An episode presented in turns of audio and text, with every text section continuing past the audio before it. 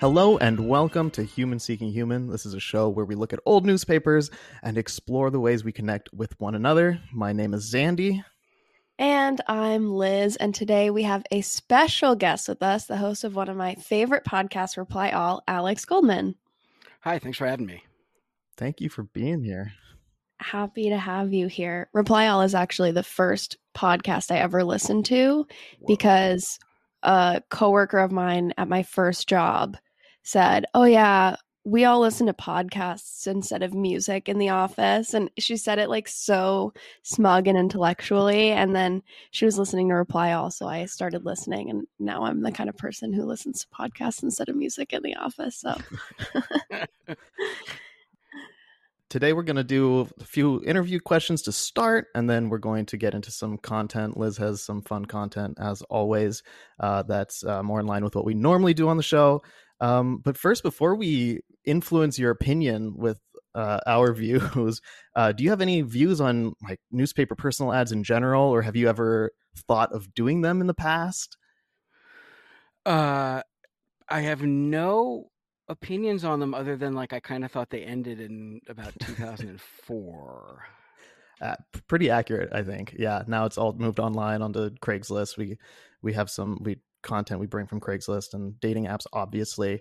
Um, but yeah, so they've just that's kind of what we do is like explore those because it's something that I mean we never really we they were not really a thing for us growing up, and then um, now it's so fun to look back and see how other people tried to connect and find love because it seems so easy and there's all this like instant gratification too with the swiping and everything. So it's been fun to be able to see what people are willing to also put out into a newspaper. It's bizarre sometimes. Yeah, I'm. I mean, I, I sort of feel that way about Craigslist. Honestly, like Craigslist is a, it, it's a it's a place where there's like a lot of hidden gems because I feel like there is a certain subset of people who are not super internet savvy who find their way to it and genuinely.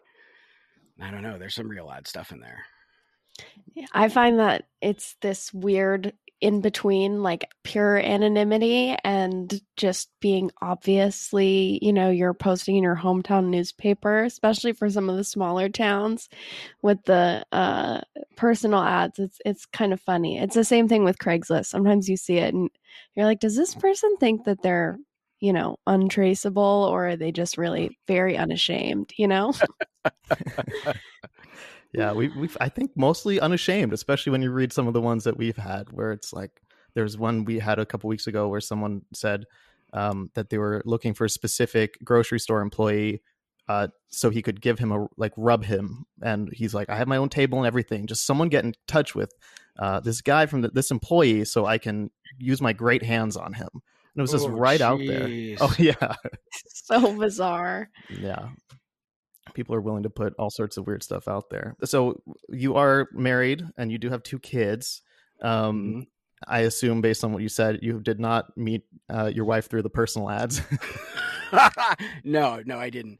I feel like uh, I feel like we met the old-fashioned way in college. Um, and I feel like I missed. We we started dating and we met in 2003. We started dating in 2005, and I feel like I missed online dating by like 18 months. Like that was the window was quickly closing on like the option to not online date. I feel mm-hmm. like now it's kind of a necessity.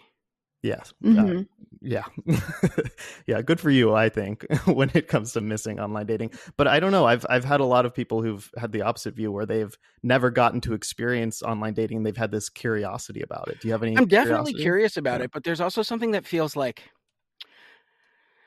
I don't know. It's really I feel like it's so much easier to meet someone in the flow of interaction, like, you know, in a public place or um, through friends um, it just feels like there's a built-in way to communicate and like sort of get a sense of each other's sort of social rhythms and things like that and all dating all the online dating is i think and this is as a person who has never done it so if i'm wrong uh, uh, please write in to uh, alex and liz and not to me um, i just feel like it's like it's like a bunch of cultural signifiers it's like trying to be very clever or like trying to wear your tastes on your sleeve and there are very clever people who have the same taste as me who also would be terrible to date i feel like.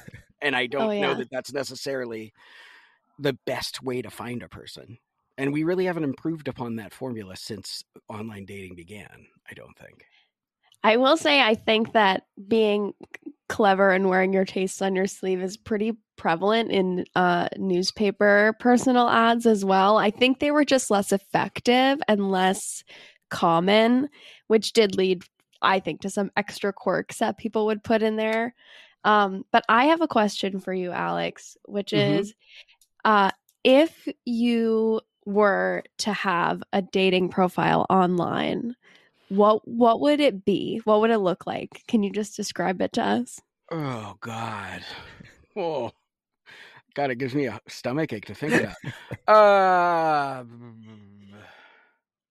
grumpy 40 something Mhm. seeks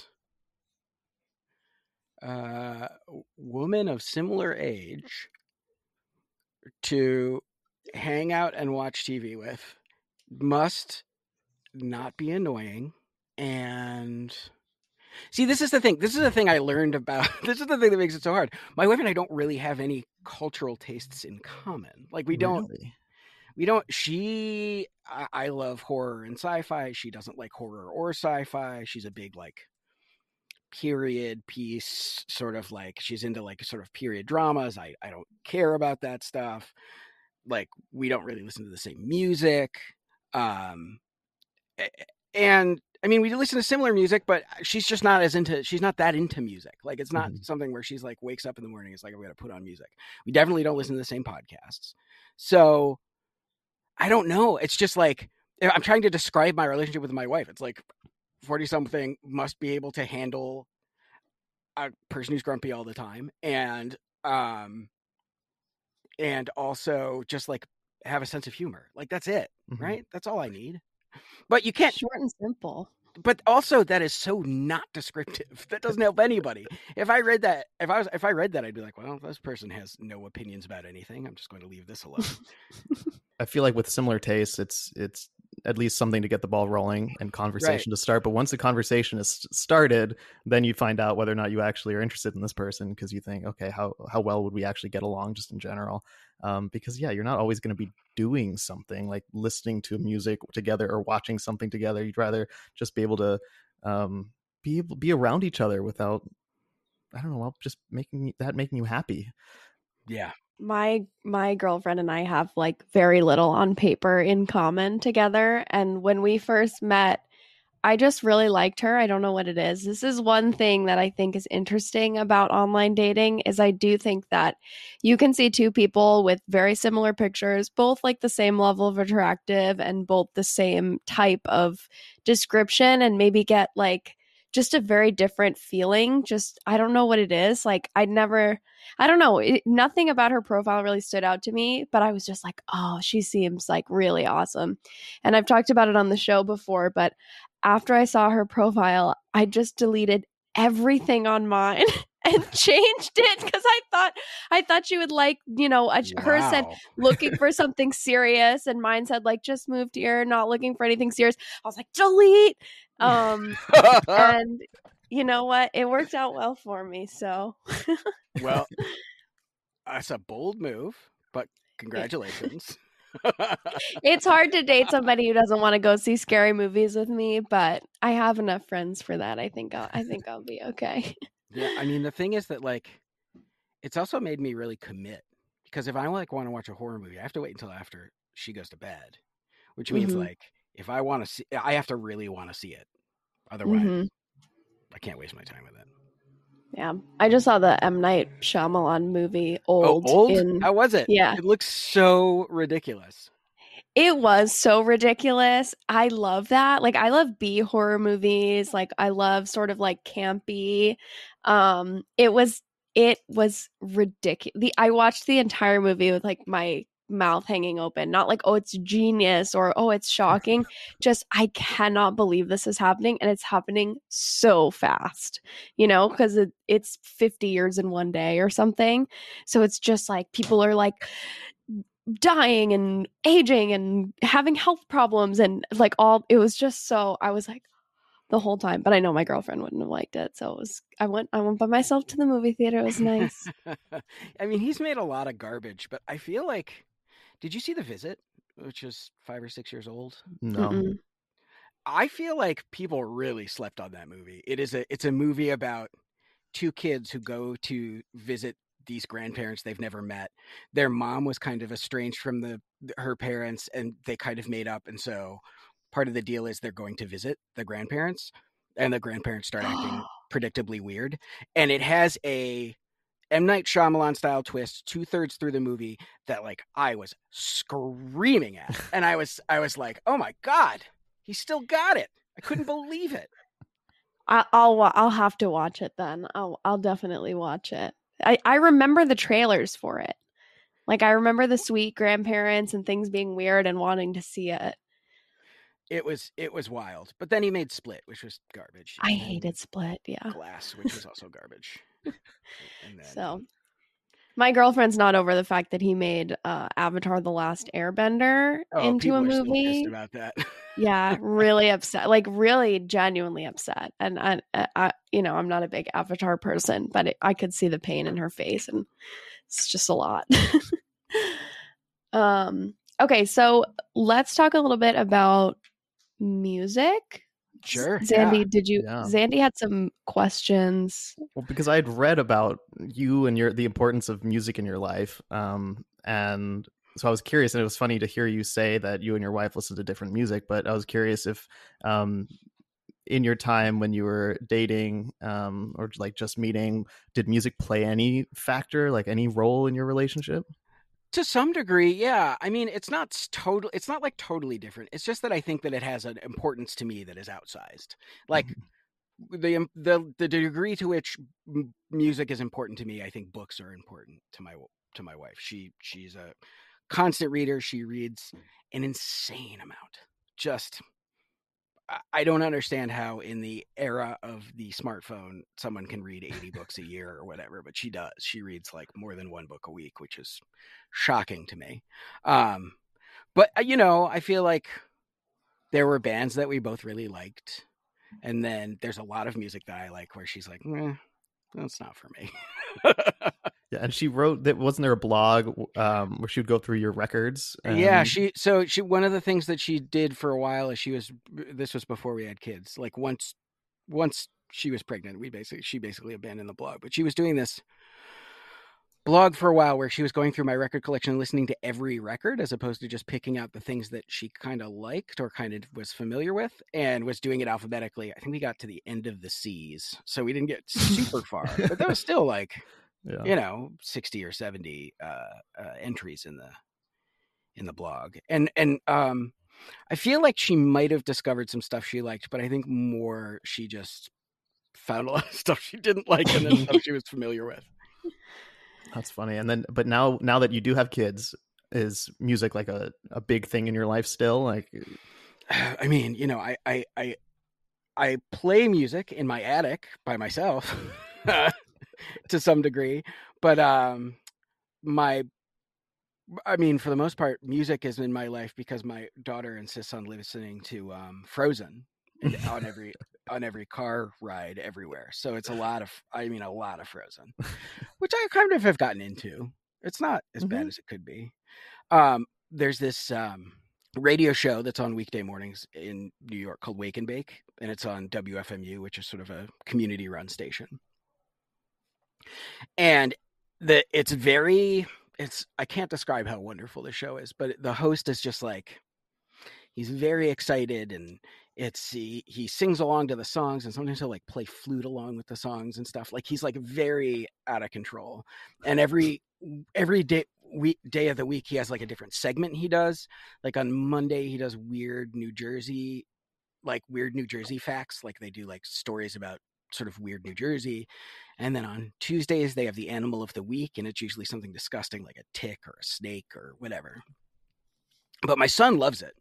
And I feel like it's sort of the way I've been kind of backdooring. Like he loves the entertaining parts of it. He doesn't like the music. He doesn't care about the music so Oh. much.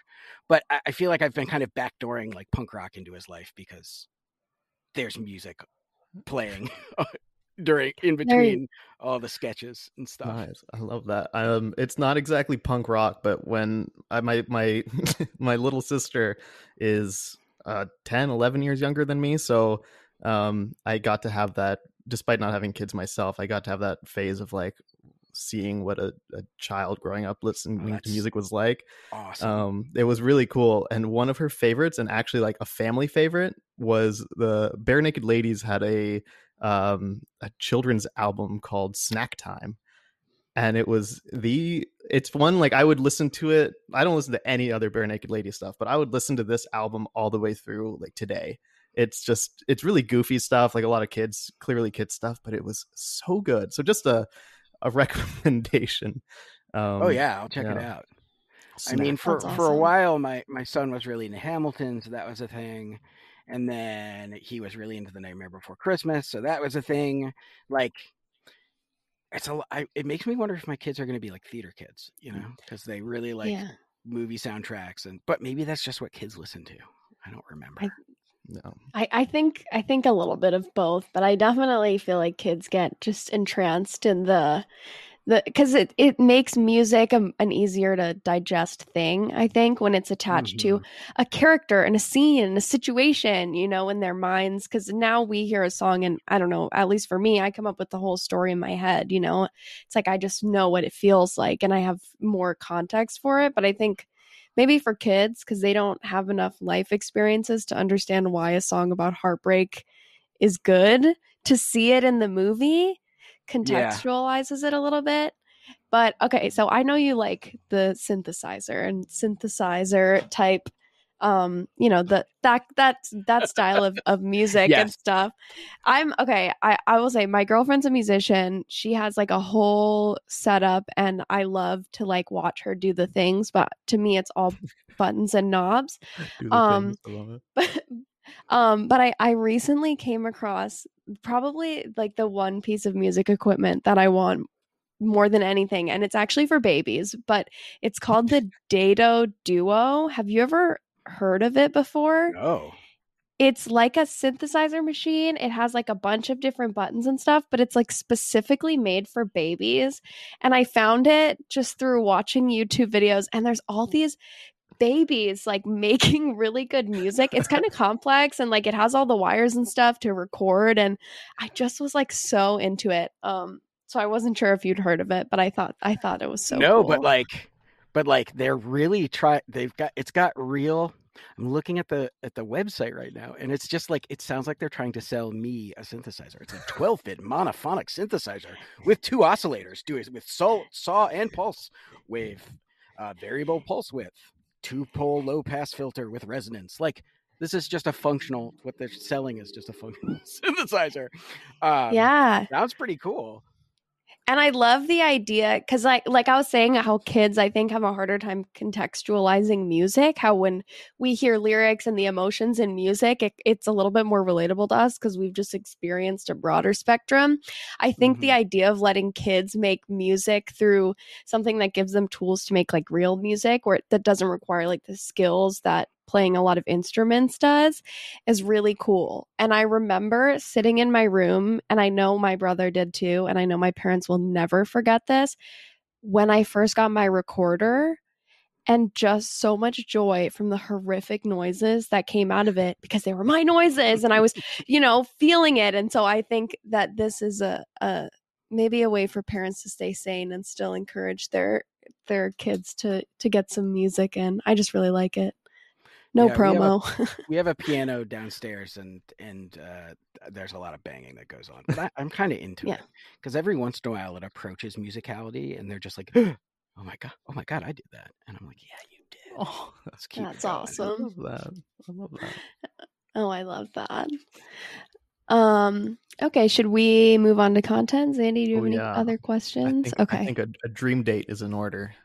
All right. So this is a segment where we go through personal ads and we find a dream date, um, typically for each other, but I have found one for you. oh thank you Um, oh, you're so welcome.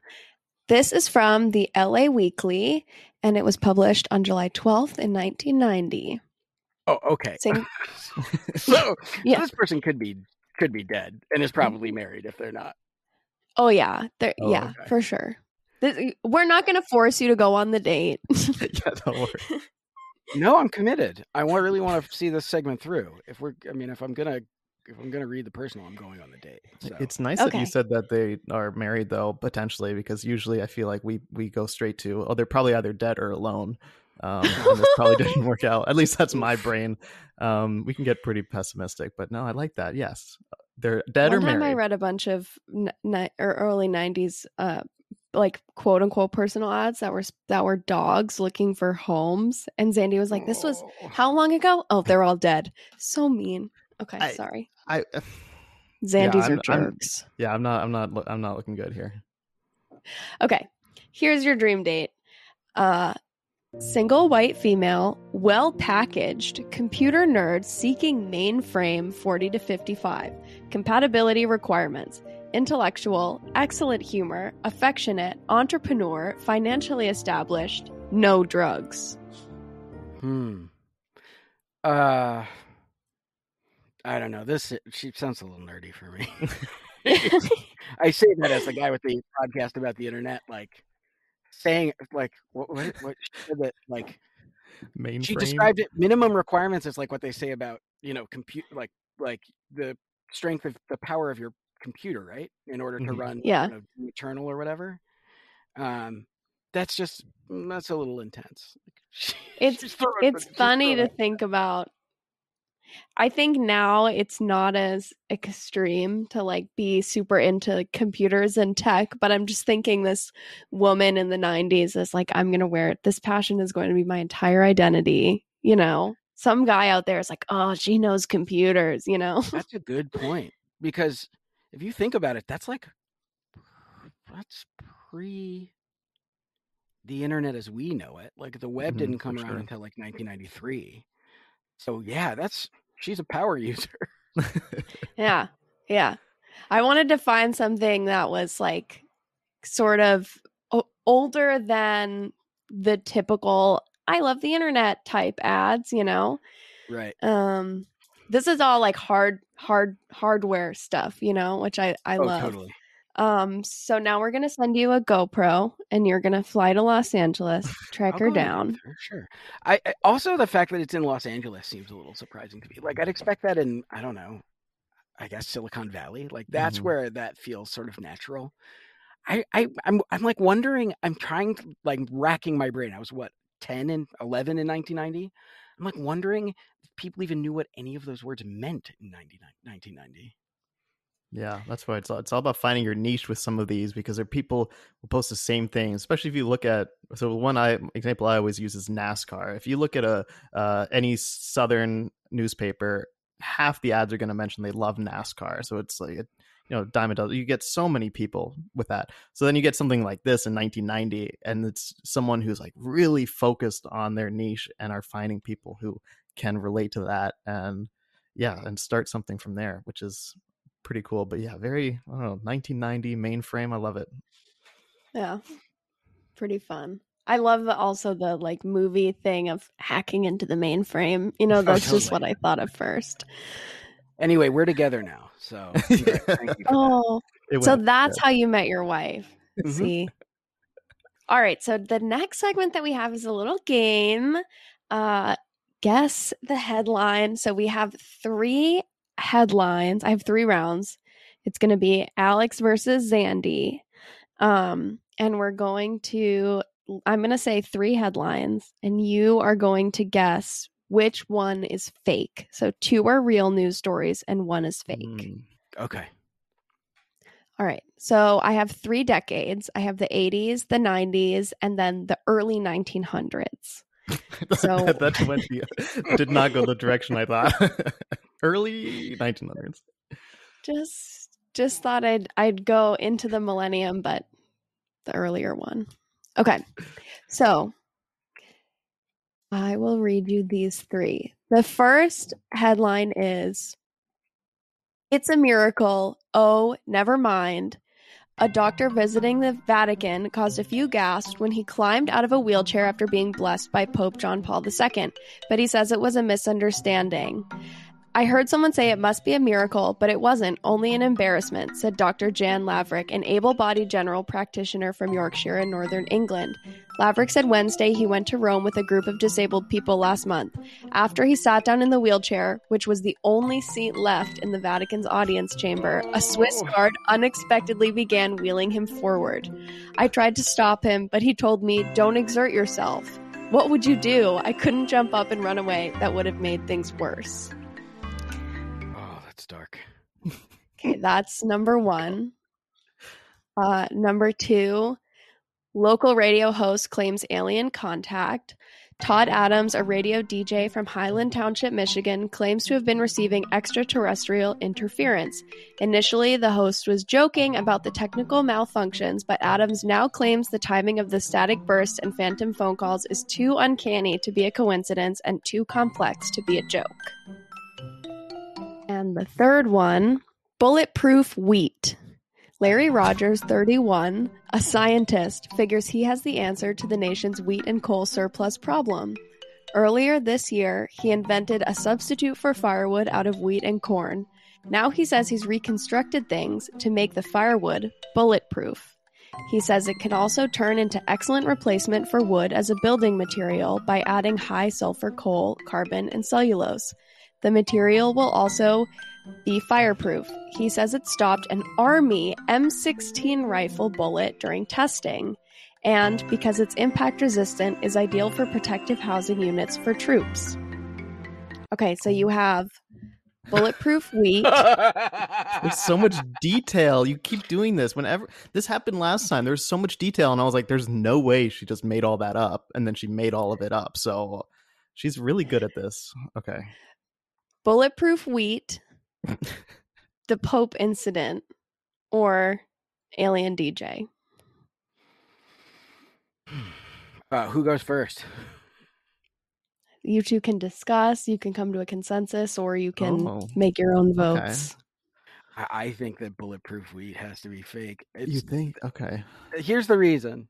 First of all, you're right. It does have a lot of detail, way more detail than the Alien DJ, which seems like it would be the gimme. hmm But the premise of bulletproof weed is too nonsensical to be real. I can't.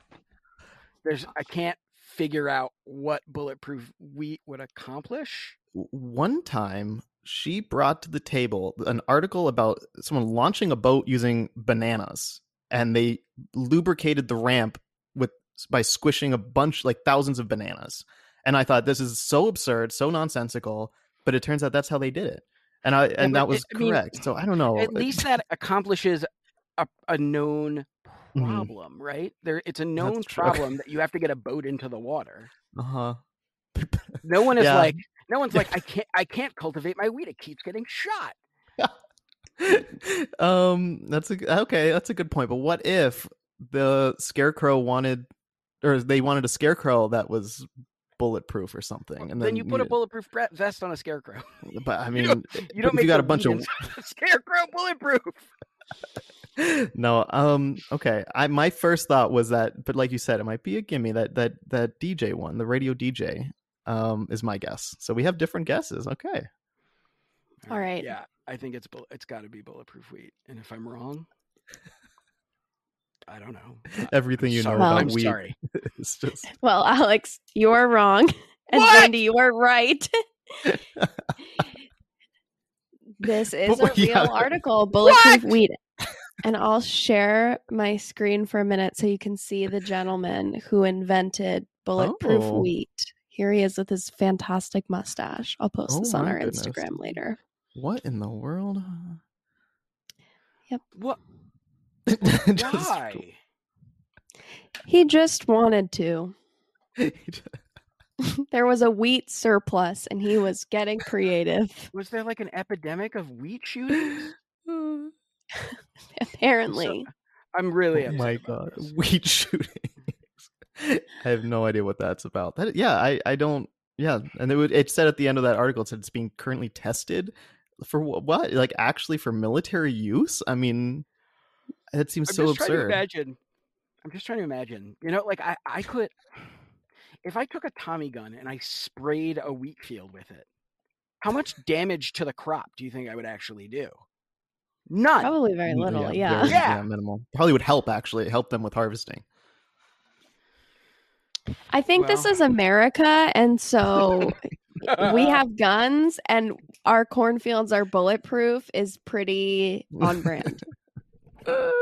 this guy said, "I took a bunch of wheat and I shot it with a military grade AR-15, and everybody went." Oh, that's tight. That's cool. As someone who would go to my friend's house in Kentucky just to shoot guns, like back in the in high school, yeah, yeah, yeah. It's it sounds like a weirdly logical thing to just kind of happen, where you're just suddenly shooting wheat. I yeah, Okay, are you ready for the 1990s? yes. maybe. Okay. Don't say hello, say heaven oh. The commissioners of Kleberg County, Texas voted unanimously to adopt Heaven O as the county's official greeting. The resolution was the result of years of campaigning by local resident Leonzo Canales, who opposed the use of hello because it contained the word hell. He proposed that Heaven O would be a more positive, harmonious salutation. Next option Hot dog advertising. January 1990. The Viskase Corporation debuted a new technology that allowed edible ink ads to be printed onto hot dogs. The company boasted that now, for the first time, hot dogs could be used as a communications medium. It also suggested that hot dog advertising would be a great way for companies to target messages at children and establish brand preference early. this is so absurd. Okay. That sounds so. I mean, talking speaking of America, that sounds truly as American as it can get. And here's the third article. Hackers can turn your home computer into a bomb and blow your family to smithereens.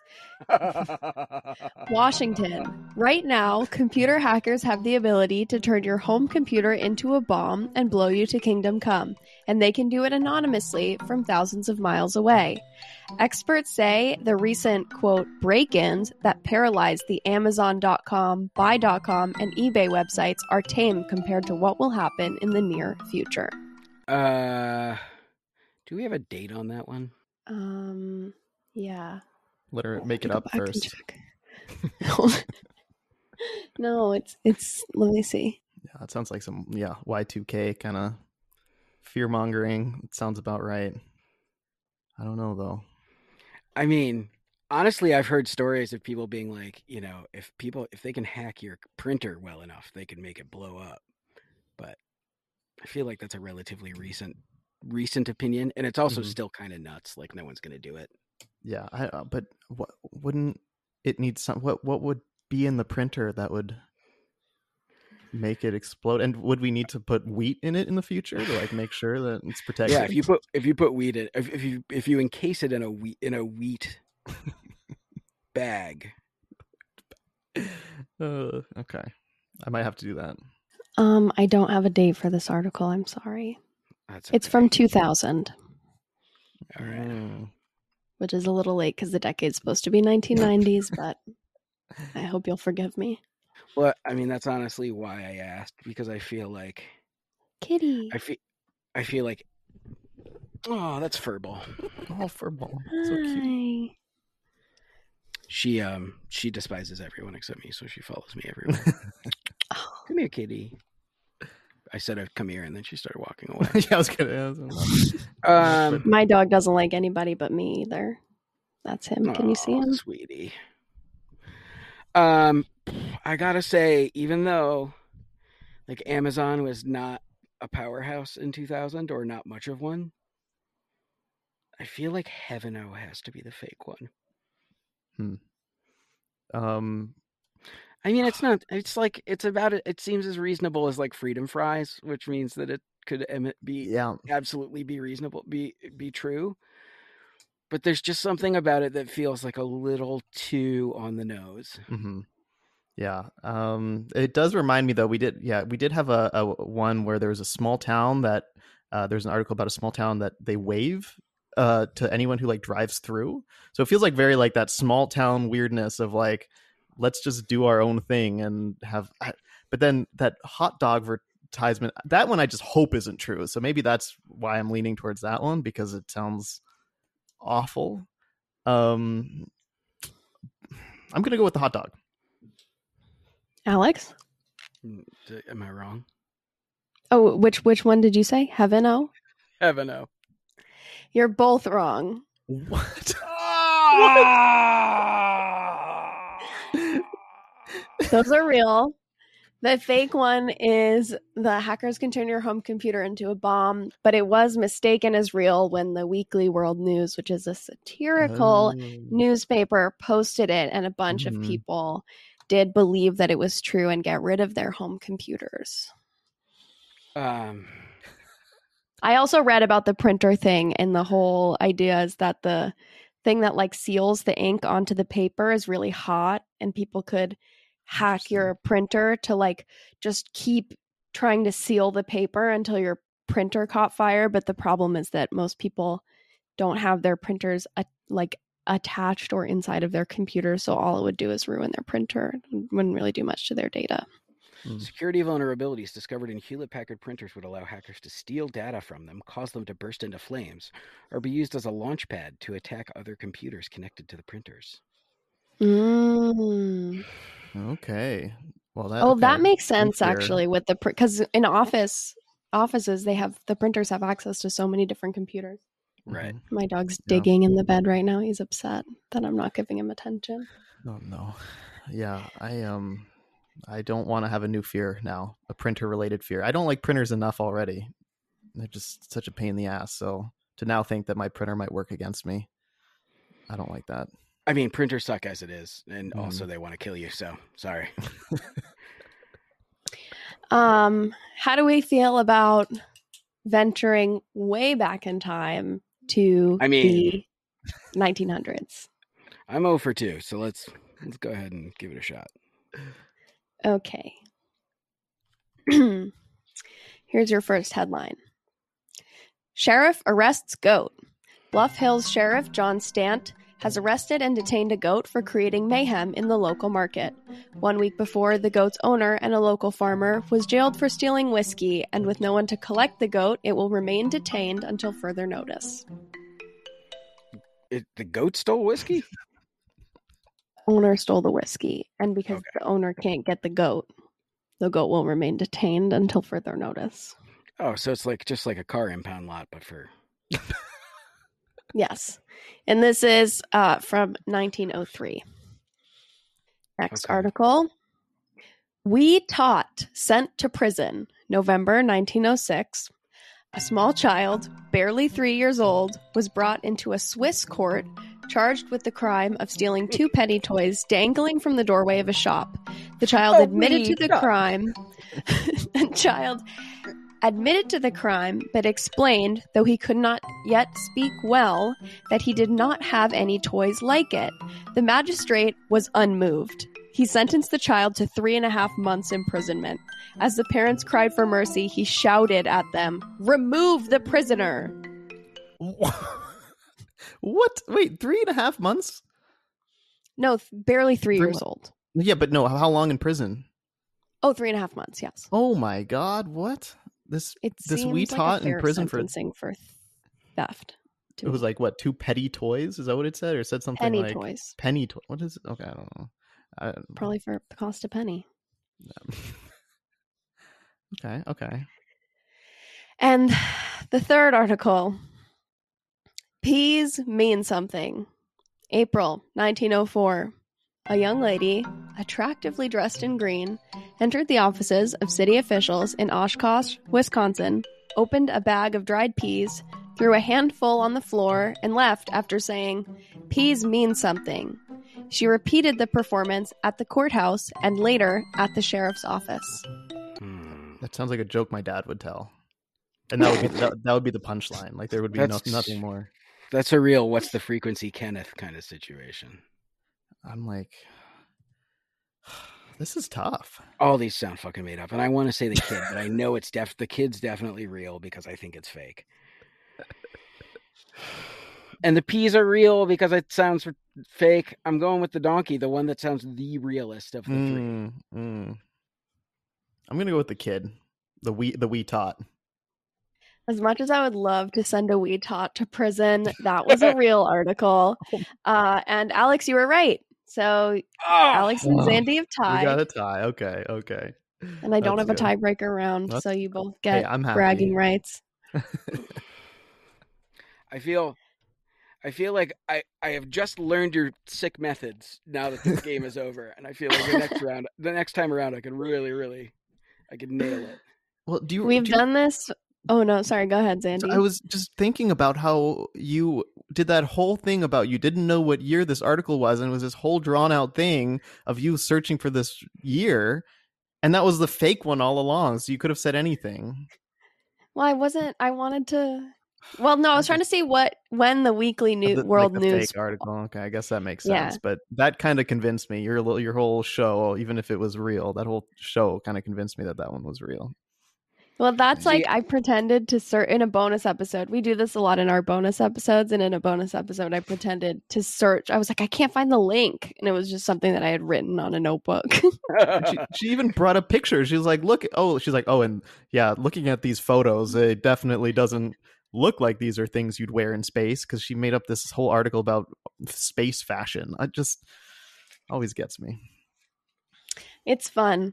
Eh, No, I think the space fashion one was real. I don't know. I don't know No, it anymore. was not because I remember you telling me about how the, you made up the, that whole thing about there being photos.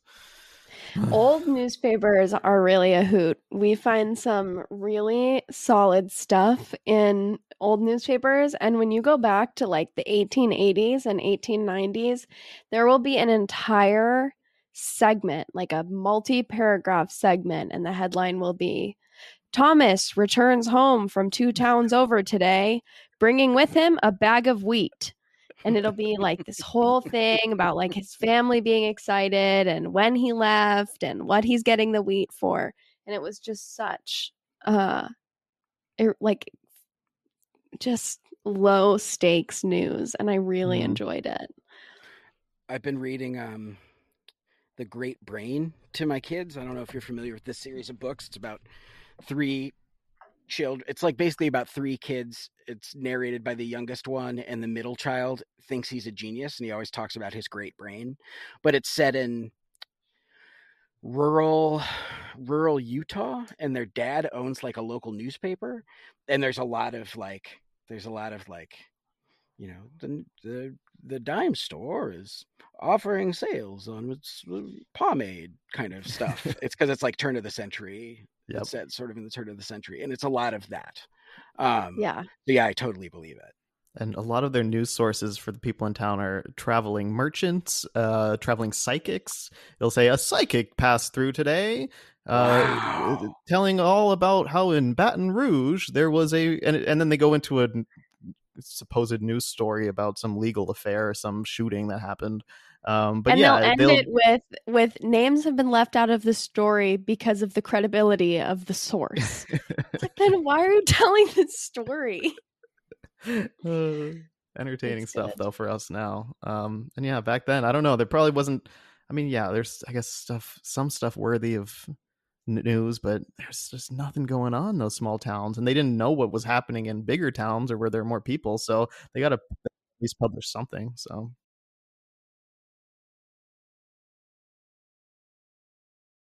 I have one last piece of of content uh, for you both, and this is just an article that I couldn't fit into the game that I really like. We usually do a segment called "Way Back Whenever," and we read just interesting articles, some of those like crazy old ones. This one is from 1977. Um, and uh, Alex, I just listened to your most recent episode of Reply All, which I loved. I am not a bot, and this uh, this made me think of this article, which I've had saved for a while, waiting for the right moment. So here we go. All right. The Tampa Times, Saturday, December 3rd, 1977. Video games are just a passing fad, top toy company executive says. East Longmeadow, Mass. The toy industry will be making more and more electric, electronic games in the future, but video entertainment is just a passing fad, says an official of the world's largest and oldest game company. Americans love gadgets, and this is just another gadget, Michael Moon of Milton Bradley Co. said Thursday. The problem with the toy industry historically is that it overreacts to trends. Video is the same thing that happened with CB radios, 35mm photography, and stereo components, he said. Moon said people become bored with video games after about a month.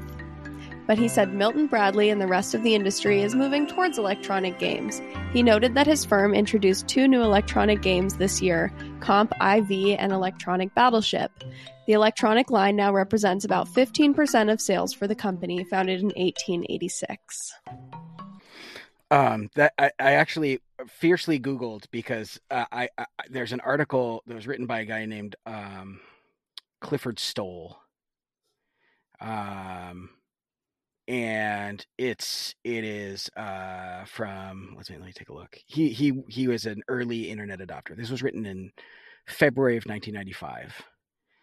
And it's him saying that he has enjoyed the internet and he's talking about all the predictions people are making about the future. The second sentence is do our computer or second paragraph do our computer pundits lack all common sense? The truth in no online the truth in no long online database will replace your daily newspaper. No cd-rom can take the place of a competent teacher and no computer network will ever change the way that a government works. And it's just like more and more of these predictions piled on top of one another about uh, how the internet is not going to make a difference beyond just having fun. My dad went to uh, he he studied computer science when computer like before the internet was a thing. I think he graduated in eighty something, and um, he said that one of his professors said one day people are going to have computers in their homes and they're going to fit inside a single room and he said that everybody in his class was like, yeah, okay.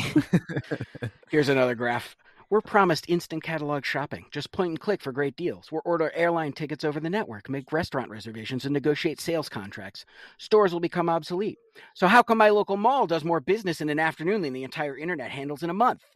even if it were, even if there were a trustworthy way to send money over the internet, which there isn't, the network is a missing, a most essential ingredient of capitalism: salespeople. Wow. Um, yeah.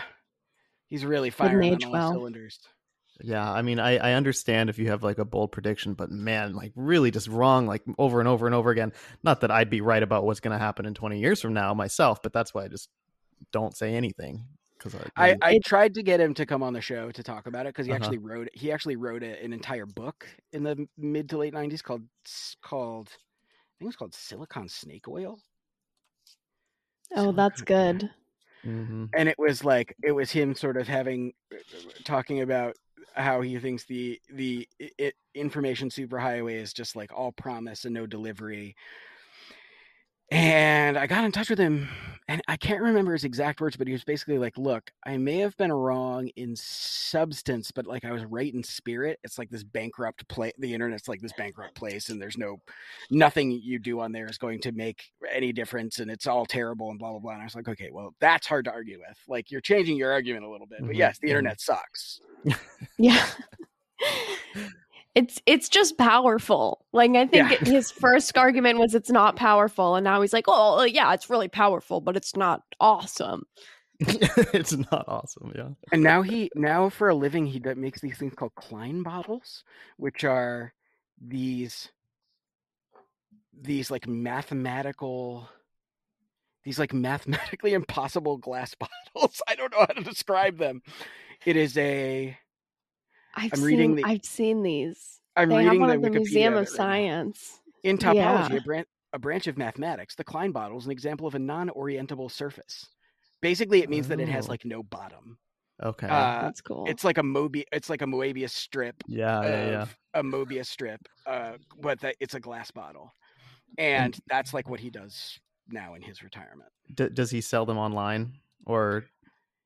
Sure does. Uh oh. Hey, buddy, you can't do that. No salespeople on there.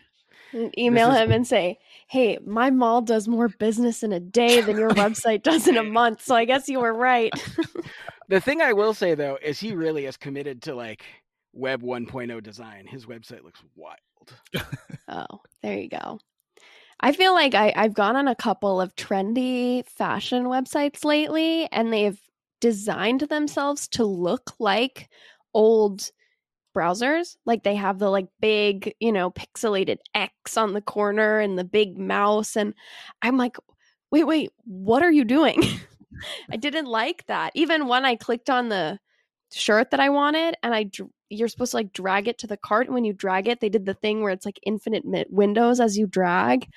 And I was like, is this a glitch or is this on purpose? It's It's so just cool. interesting. Trendy now. That's so funny. That is interesting. I think it's deliberate. Of course. It's they're bringing back the the 90s, but I don't want to I don't want to have to get my girlfriend to hang up the phone before I go on the internet. Oh man. we sort of touched on this earlier. But Alex, we just have a, a final question for you Okay. before we wrap this up. Um, and then we want to talk because you're promoting your record, and we really want to make sure that we we take some time to talk Thank you. about that. Thank you. Um, but first, and this can be, you know, relevant to the big picture of your life or the small picture of, you know, your record or why you're here. But we wanted to know what are you seeking? What am I seeking? God, that is like the hardest question anyone's ever asked me. This is like harder than than the questions I get asked in therapy. Whoa. What am I seeking? Seeking? I don't know. Um.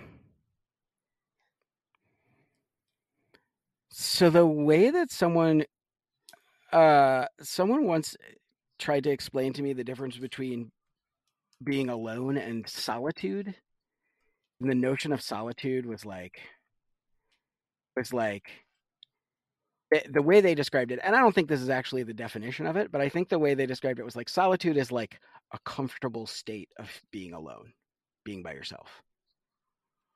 Um, rather than, you know, loneliness or being alone, which is just being alone or being or longing for something else.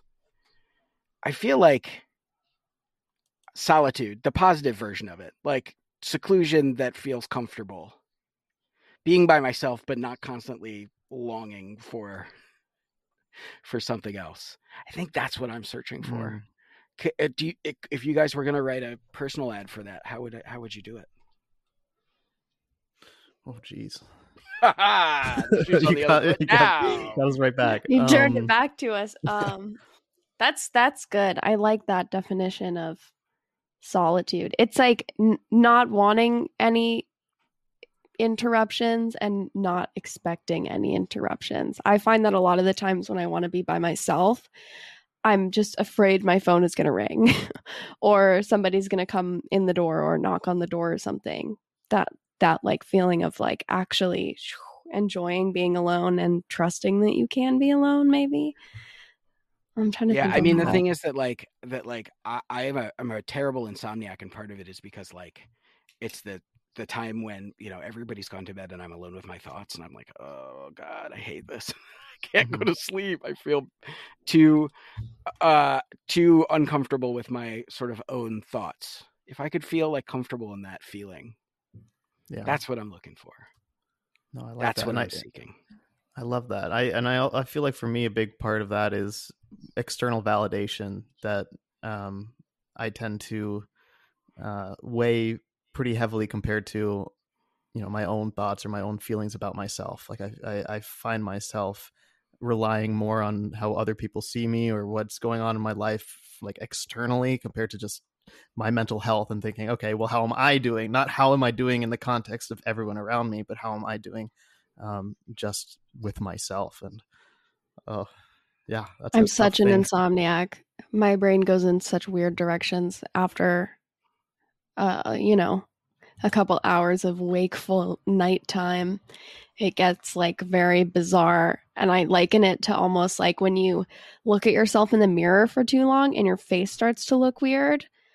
I think when you're alone with your thoughts for too long, your thoughts start to look weird. And for me, it's one thing to wake up in the middle of the night with, like, I have this existential dread now that comes in. It used to be bigger, like related to news and politics and stuff. But Mhm. lately, I've been waking up in the middle of the night and thinking, Am I messing up my dog? Am I a bad dog owner? Should I be training my dog differently? Should I be feeding him something better? And just getting really in my head about it. Um, you know, I, I could have waited until I was more financially stable to adopt him and then I could pay for the best trainers. Like I just get like in my brain. Um, until I can I I find that I'm thinking about it for so long that it the thoughts are no longer something that I even recognize, you know? It's like that looking in the mirror for too long and it makes me so uncomfortable and weirded out.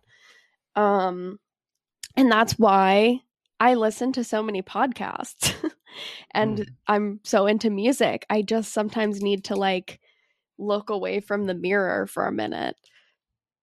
Right. But I don't And know how I would word They're also kind of like keep, keeping you company. I feel like, but yes, I mean, I gave you an impossible task. So uh Alex Goldman seeking a peaceful night of insomnia. a piece. a piece seeking uh laying in bed staring at the ceiling and feeling like oh this is awesome that would be Is that- nice Oh, yeah. Is that possible? Doesn't sound like possible, but hey, something to look. look- I don't know. Work towards. I like that. that's like when people say they love running i'm like hmm, same thing i love waking up in the middle of the night and just being alone with my thoughts all right alex well this was so wonderful let's talk a little bit about your record that's coming out yeah, uh, I mean, uh, coming out eventually, I guess. Uh, I just finished recording it and it's being mixed, and I'm trying to find a record label that is interested in releasing it.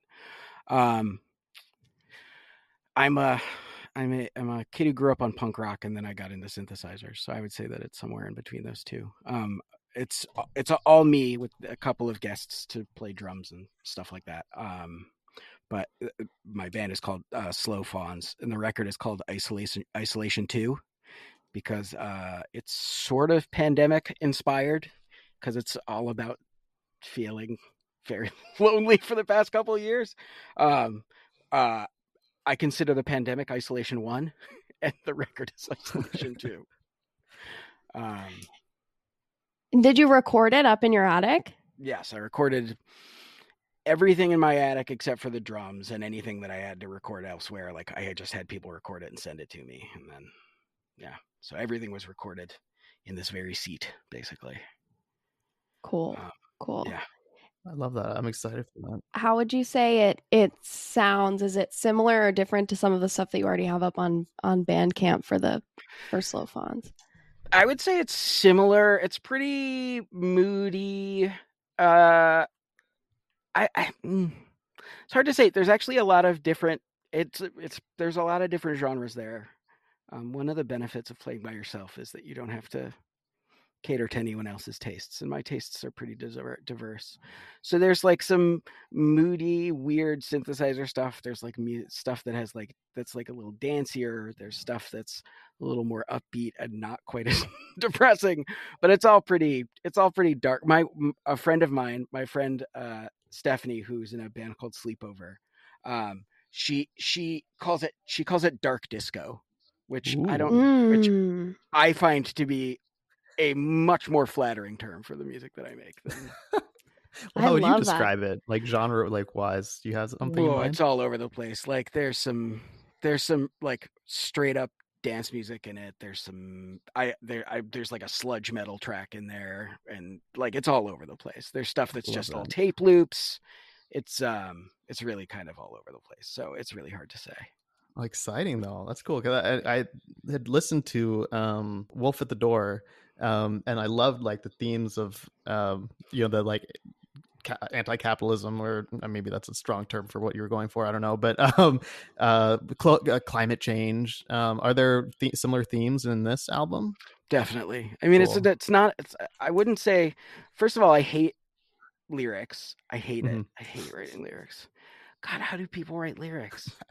it's like is it cheesy to make it rhyme like what it is and also i don't really like singing very much but um but i do think that like the the, the lyrics that are on the record are, are generally pretty dark they're not very upbeat so i mean the album's called isolation too it's about it's Yeah. not it's i'm people should know what to expect I mean, a product of the times. I don't know. I, I, I personally, I, I love that about you know when when you get the context of behind um, an album's creation, and you find out you know either whether it's something personal that th- they were going through or a fucking global pandemic.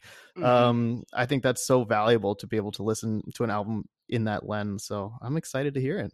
thank you very much I'm just wondering, do you have a hard time separating your host personality, which is, you know, very analytical and humorous and, you know, curious, and then who you are in your music? Do you think that you have a hard time separating that, or you struggle with other people having a hard time separating that? You know, I've been thinking a lot lately. Like, um, I mean, I'm, I think it's really generous to call me like a public figure, but like, you know, there's a certain number of people who know who I am and probably have opinions about who I am. Um, and I think that um, that's sort of the cost of making a thing that other people consume. But lately, it's been really getting to me. like you know, there's 170 something, almost 180 episodes of Reply All out there. Almost all or all of which have my personality stamped on them, like deeply personal things about my life I've been revealed in them. But also, like I'm a I'm like a a whole person who has like there's a lot to me that's not on the show you know i don't really i don't post pictures of my family online and i don't talk about my kids really other than mentioning their existence and like occasionally they'll show up in a line or two like it's there's a lot of me that's not public and i think what what inspired me to be thinking about this is someone sent me a facebook post which was based on something I posted I said in an episode. And then the and the post was like, the most important thing now is for us to figure out whether Alex is bi or not. And I was like, what the What? fuck? Why do you care? What? Is that really the most important thing right now? I feel like and like I get it. People are inve- like I consider it incredibly flattering that people are invested in my life. I feel like it means that I've done something right, like that I'm writing something that connects with people and I am I really feel very flattered and humbled by that. But also like it's really hard sometimes to feel like a whole person when people feel like they have a very strong opinion of who you are. If that makes any sense. One hundred percent. They And have I think- expectations that Yeah, are totally. based just based on what you put out in your show, but not your day to day life or any of the um, insane amount of time you spend not recording your podcast. Like you, you, yeah, you like you Yeah. said, you're your own person. You're somebody. So I, I do have this thing where like yeah, I do think about it because I do think that this music is like it's not it's not I mean there's some silly parts to it definitely and like I definitely realize that some of it's kind of ridiculous and over the top. Even the sincerity I realize is sometimes ridiculous and over the top, but I do think it's very different from who I am on the radio and I think that people might I don't know. I think that uh, like I am a little worried about how people are going to take it. Do you do you feel like it's going to be hard? So, okay, just a little context. Zandy has another show and he's on it with his sister and his sister has another show and both of those shows are really big. And I think that sometimes our audience feels like it's it's segmented. There's a lot of people who come from this background and they come in with sort of like you know, this built-in idea of who we are and what we are. And that's Mhm. great. I mean, you know, we love that. But do you feel like you're hoping to pull your reply all listeners in or are you hoping to cast sort of like this wide net and see you know who whoever i don't know i don't know how to phrase this question i guess When I started this show, it was um, because it was just me at the time, and it was more of like a mental health exercise. It was during the pandemic, and um, I was had gone through a breakup earlier in the year, and it was me being just a sad boy all the time. Like that's that's basically what the show was. And I, you know, it was actually really good for my mental health. But I got these negative reviews on Apple Podcasts uh, because my other show is a comedy podcast, and they were like, "Hey, this isn't funny." And I'm mm. like, no, I know I'm really depressed right now. This isn't funny. You're right. But uh, people saw that as a negative because they had these expectations going in to like kind of go along with, I think what the question would be is for me, when I started this, I was hoping, yeah, let me try to reach different audience as well. Because I feel like, yes, I brought some wonderful people over for my other show and I'm so glad that they came. They still listen. And it's a great community that I feel like I've, I've, built and then now liz coming in like we've built an even bigger community. Um, but yeah it's nice to be try, try to reach these other people from other parts that um, don't think of me as this like funny person um, who just get to know me in like a more or in a different sense not even anything better or worse just in a different sense. So are you looking for like yeah new people like maybe in like different music communities um like to listen to your album and to get to know you through this uh, I don't, I don't know. You know, there's a part of me that I'd say honestly, like, I don't expect anyone to listen to this. It's like a thing that I just had to do for myself, and if I can manage to release it and have people listen to it, like all the better. But like, and I feel like actually I have an incredibly unfair advantage because um, people do know me from Reply All. But if it if I shop it around to record labels or whatever, and people are like, "Yeah, there's no, there is no financial potential for this. We are not interested in releasing it."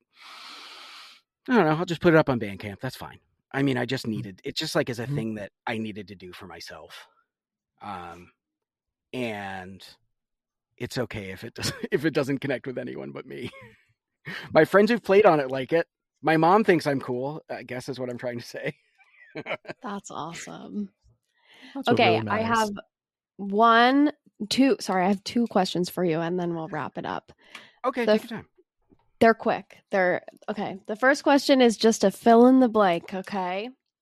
Mm-hmm. So your album is the perfect soundtrack to listen to when you are fill in the blank.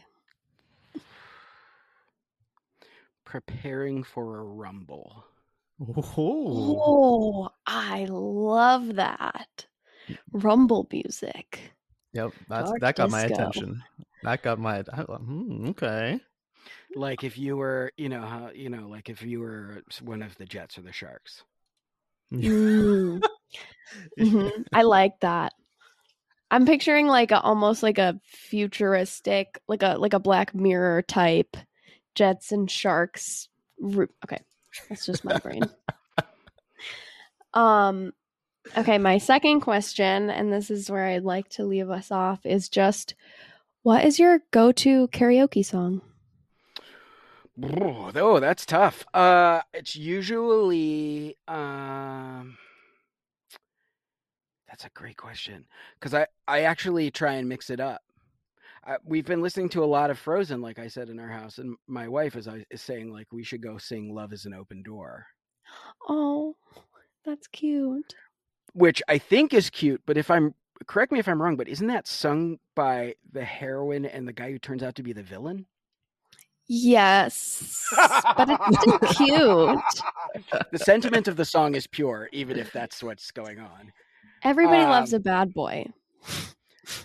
Uh, I I don't know. I like singing like uh, ELO songs, like Mr. Blue Sky and stuff like that. Um, I'm trying to think. Um, but yeah, I don't know. I don't know if I have one. Um, you're more of like an upbeat kind of. Benny like, and the Benny Jets is is a is a is a hot is a hot stepper. That one's always good. Um, but yeah, I don't know. That's tough. Yeah. God, now I have to think about that. I'll email you and let you know. Perfect, perfect. Great, great. If you could email us just a video clip of you performing it, that would be even better. we'll release that for our paid subscribers. All right. Oh, this was wonderful. Thank you so much for being on. This was uh this was such a treat. Yeah, thank you. It was a lot of fun. Yeah, this was awesome. I was wondering, um, is there any either like a sample from your album or any of the music that you have up on Bandcamp that we could use for our intro? We did that with our last guest episode where we used a new music for the intro. I think that might be kind of cool. Yeah, I can send you something. Cool. Cool. That'll be awesome. Yeah, yeah, yeah. Wow. Thank you so much. This was so wonderful. Thanks so much for having me, guys. It was a lot of fun. Thank you, everyone, so much for listening. Uh, next week, we will be back to our uh, regularly scheduled programming. Uh, thank you to Alex for being here. And yeah, we can't wait to talk to you next week. Until then.